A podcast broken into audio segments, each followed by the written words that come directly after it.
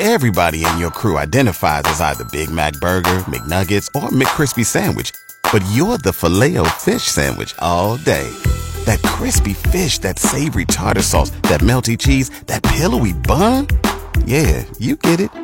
Every time. And if you love the filet of fish, right now you can catch two of the classics you love for just $6. Limited time only. Price and participation may vary. Cannot be combined with any other offer. Single item at regular price. Ba da ba ba ba.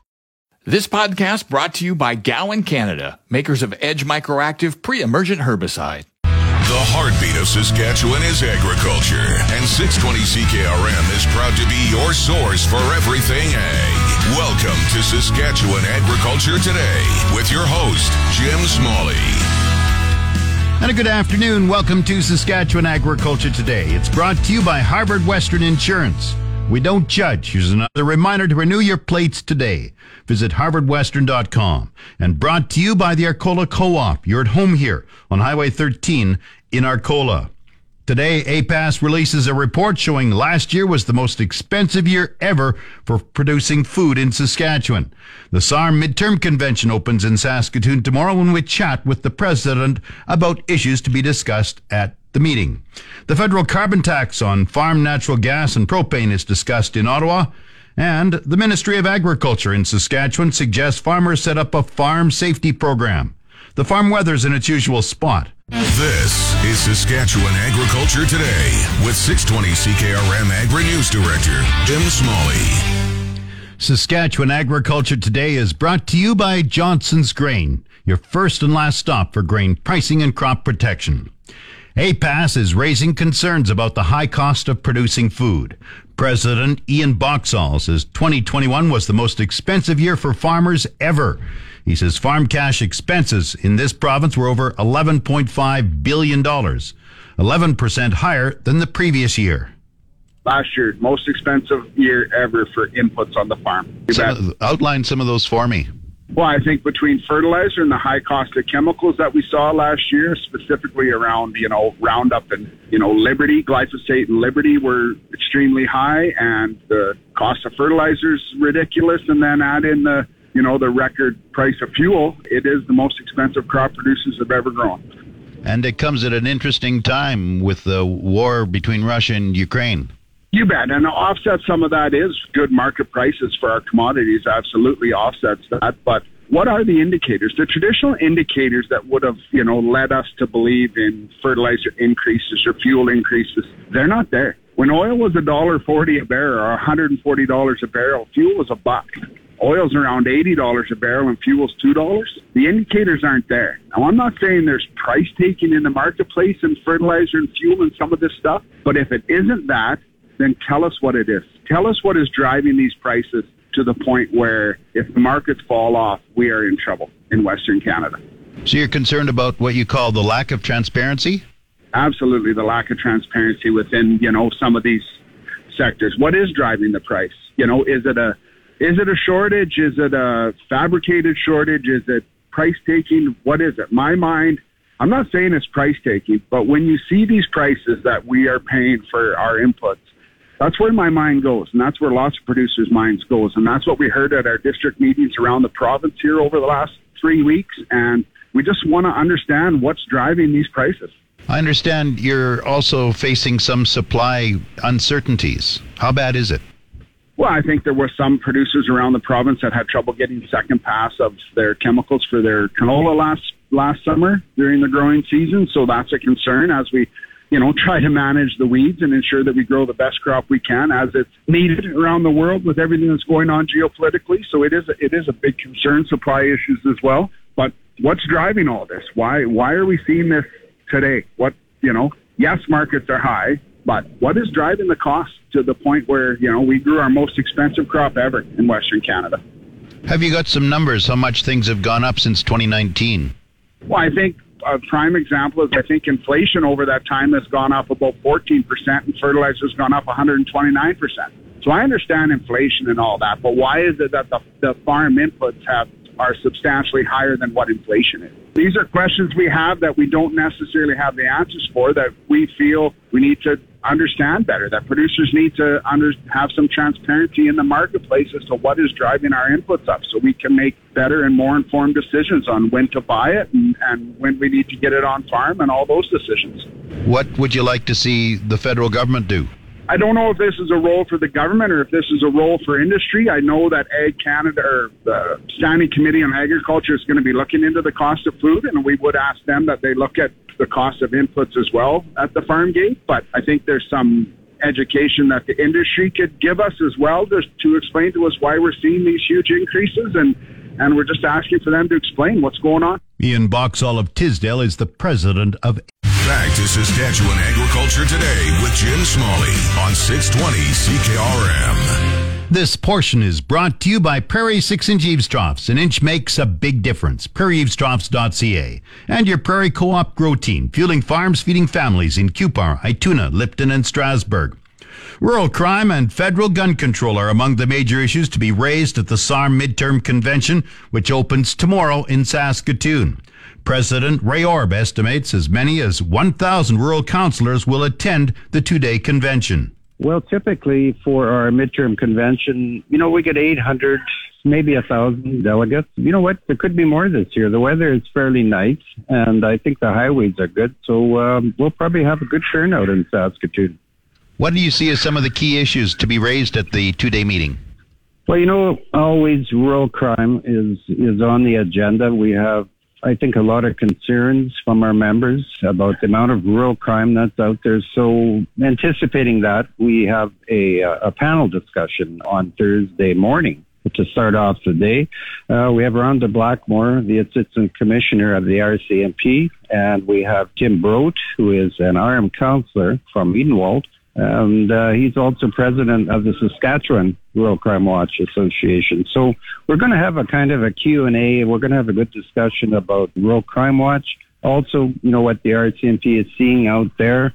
Maybe some of the stats to, um, you know, what the amount of rural crime is, what kind of crimes we're seeing, and, and maybe how we can work together to alleviate some of those rural crime issues for sure. Another hot topic I think we'll have Robert Freberg. He's a Saskatchewan firearms officer that will be uh, will be talking about the federal regulations, some of the federal firearm restrictions, how Saskatchewan views those, I know there is always a certain amount of pushback from our province on that, and I think from our membership as well in regards to handgun bans. And hopefully, you know, the federal government not intervening anymore with, with long guns, the rifles and shotguns that hunters and that farmers use to protect their livestock. Also, good there'll be a good panel discussion on on rural uh, mental health. We'll have a discussion about that. We know, looking at some of the surveys, there's still a lot of angst out there in the farming community. A lot of stress on farmers right now, and to some extent, uh, I think our farmers are feeling uh, frustration from uh,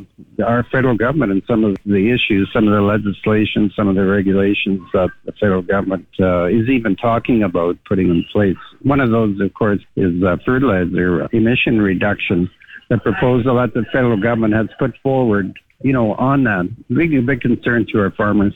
What do you see as some of the major resolutions to be looked at? Well, there are a couple of resolutions on the fertilizer emission uh, reduction proposal from the federal government. So I'm assuming those resolutions will be passed. Also, one on healthcare. That you know that's a big issue from our members as well. We saw uh, over the last year, we saw some rural hospitals that emergency services closed down. That's that's always a big problem for rural members. So we have a resolution. I think that's going to advance education if it's passed I'm, I'm assuming it will be to have more seats available. Um, we know we need more doctors, we need more nurses, we need more emergency technicians. I think we need, just need more personnel and more equipment in healthcare, particularly in the rural areas. In your address to delegates, what's a key part of your message going to be? Well, I'm, I'm, I'm talking about a lot of the things I think that I mentioned to you already, but one of the things I wanted to focus on is, of course, it's harassment and bullying. And, you know, some of that, some of that is coming from the general public. Uh, there are a certain number of RM councils that are being harassed by members of the general public. But we also, do have reports about uh, RM councils not getting along, perhaps with administrators or vice versa, but with, with individual council members. And we want to address that Uh, there are courses that members can take to educate them more. One of them is dealing with harassment and it is respect in the workplace. And those are the kind of things that we want to relay to our members. Please get along. Please educate yourselves if you're not already.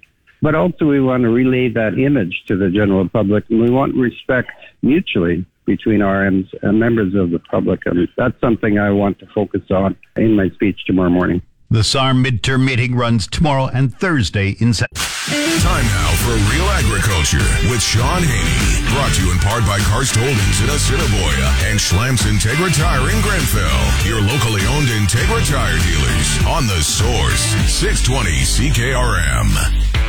This is your RealAgriculture.com update. Bring the energy of Real Ag Radio to your next customer meeting or conference. From your stage, we'll record an episode in person to inform and provide insight on the latest in agriculture.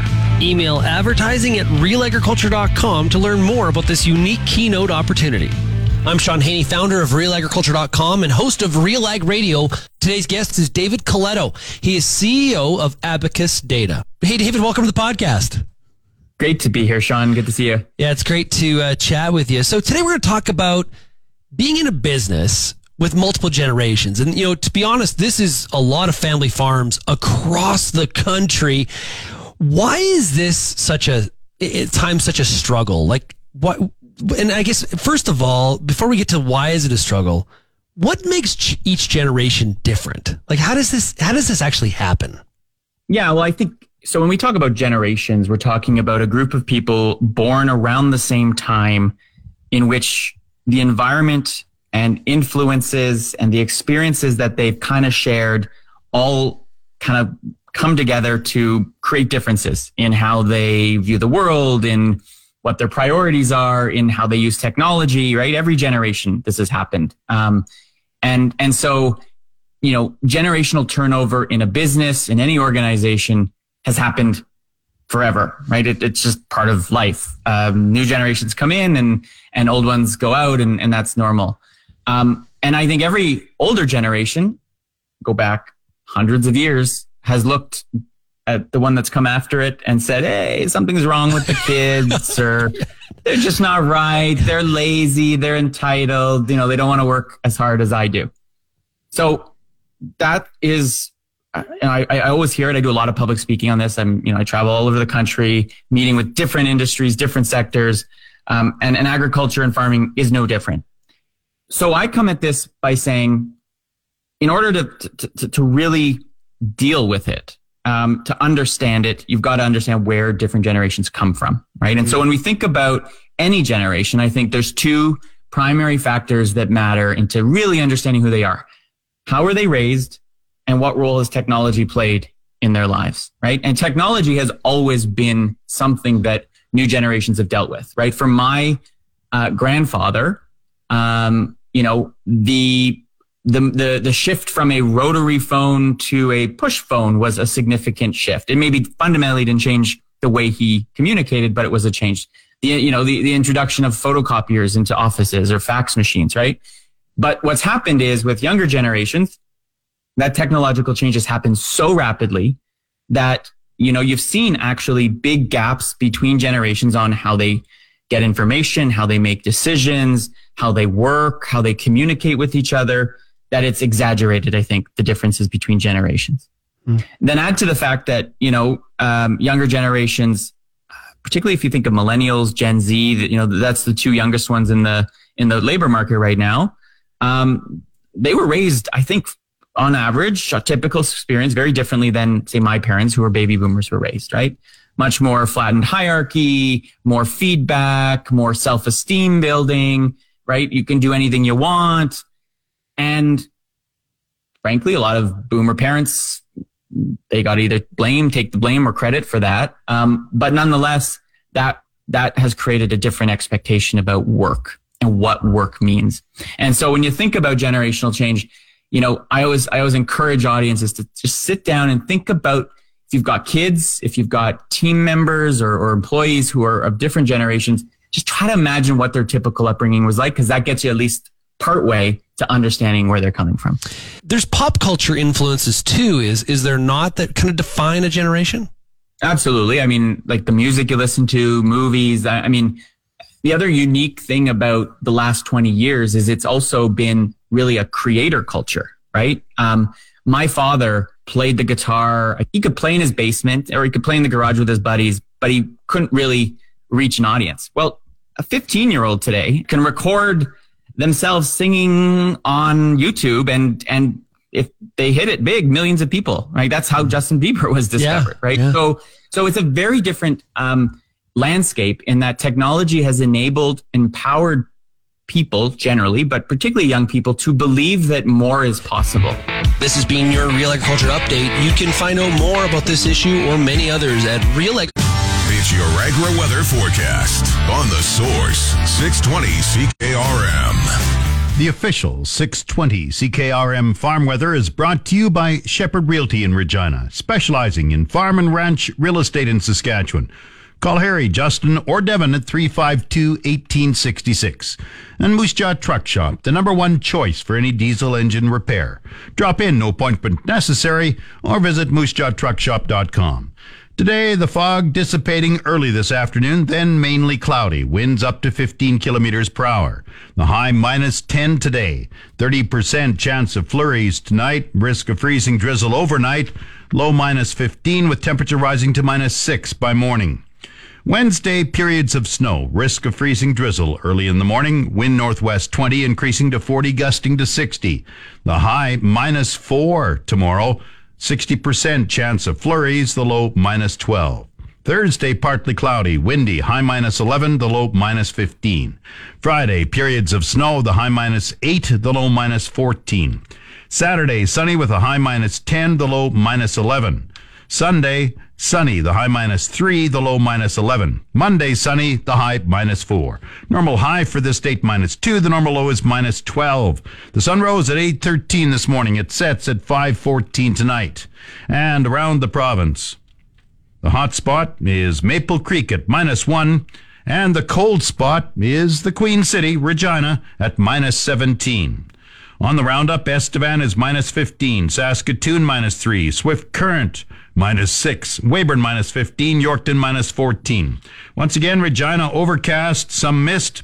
We're the cold spot in the province at minus 17 degrees. That's one above Fahrenheit.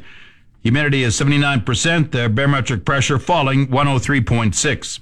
Light snow in Moose Jaw, minus seven winds are from the southeast at nine. Once again, Regina. Mid- this spring, apply pre-emergent Edge Microactive Group 3 herbicide from Gowan, Canada, before seeding your canola, peas, or lentils. Maximize yield today and manage resistance tomorrow. Always read and follow label directions from Gowan, Canada. You're listening to Saskatchewan Agriculture Today with 620 CKRM Agri News Director Jim Smalley. Time now for Countdown to Agribition, brought to you by Connexus Credit Union and 2S Auctioneers. Show your Connexus card for free admission to Canadian Western Agribition. Agribition opens on Monday, November the 28th. President Kim Hextall of Grenfell says Agribition features a trade show, cattle exhibits, and four nights of rodeo. She expects about 2,000 head of livestock to be on display. Yes, we're right in that area, and uh, we hit our five-year average on our haltered cattle, so our purebred beef cattle, and people are, are really excited to be getting to the show. Now, how about attendance? What, what are you hoping to see this year? Well, we always hope to see uh, attendance hit the mark. So, uh, you know, I, our attendance, of course, was a little bit lower last year. But if we can get back to pre-pandemic levels, and if get into that 120,000 people, it would be really great. Kim Hextall is the president of Canadian Western Agribition. Agribition opens Monday, November 28th, and wraps up Saturday, December 3rd. This portion of Saskatchewan Agriculture Today is brought to you by McDougall Auctioneers. Get fair market value for your assets with an online auction through McDougall Auctioneers, McDougallAuctions.com, and brought to you by Pattison Liquid Systems, experts in liquid fertilizer distribution. Fertilizer's just better when it's wetter. Pattison Liquid Systems expect the best. Bill 234 will soon be heading back to the Commons for a final vote and then on to the Senate. The Commons Agriculture Committee had a long discussion about the bill yesterday to exempt propane and natural gas from the federal carbon tax when used on farm to dry grain or heat barns.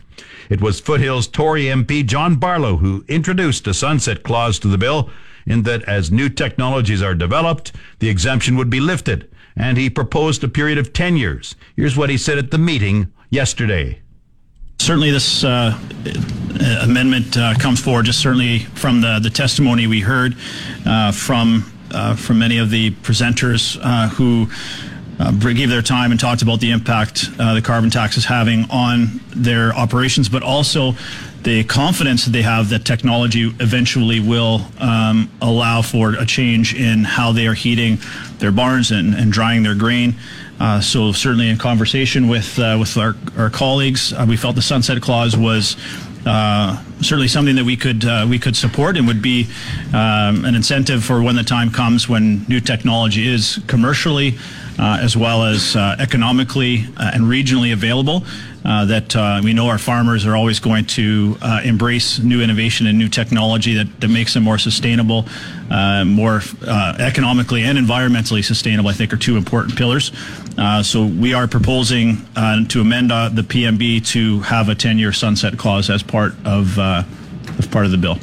Liberal members of the committee, especially Ontario MP Ryan Turnbull, were opposed to the length of the sunset clause.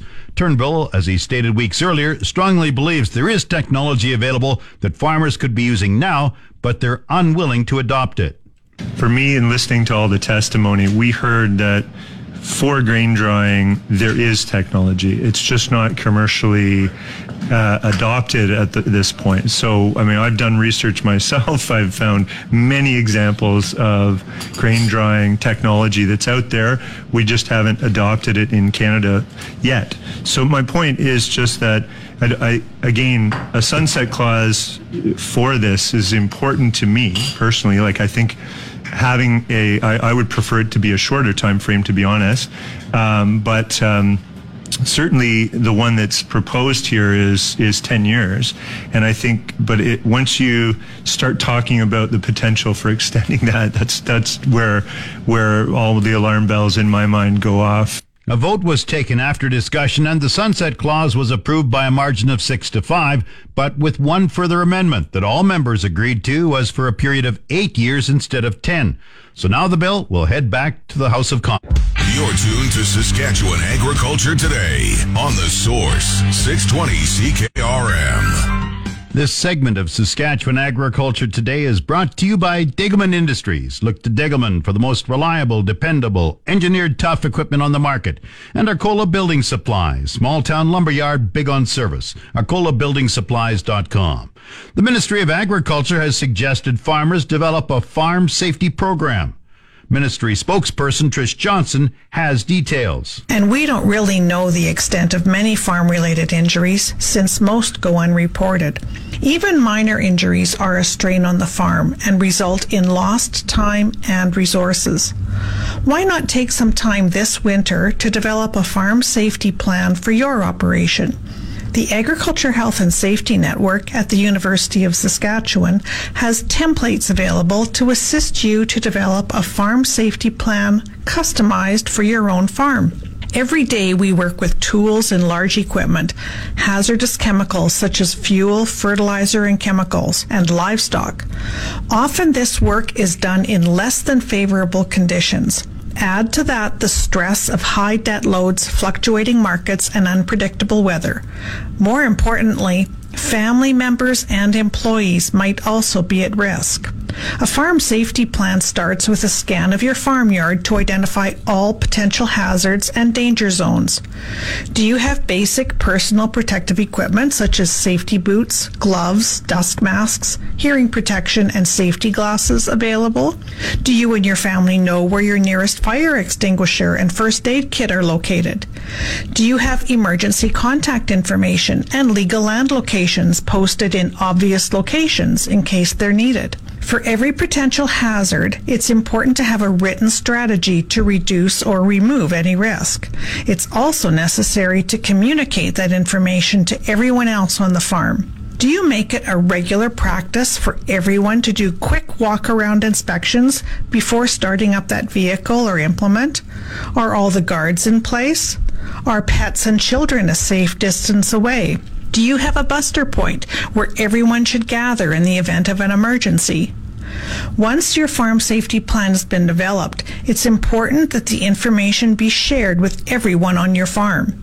You should make a habit of reviewing the plan on a regular basis, both as a refresher and to reflect any environmental, equipment, and personnel changes on your farm.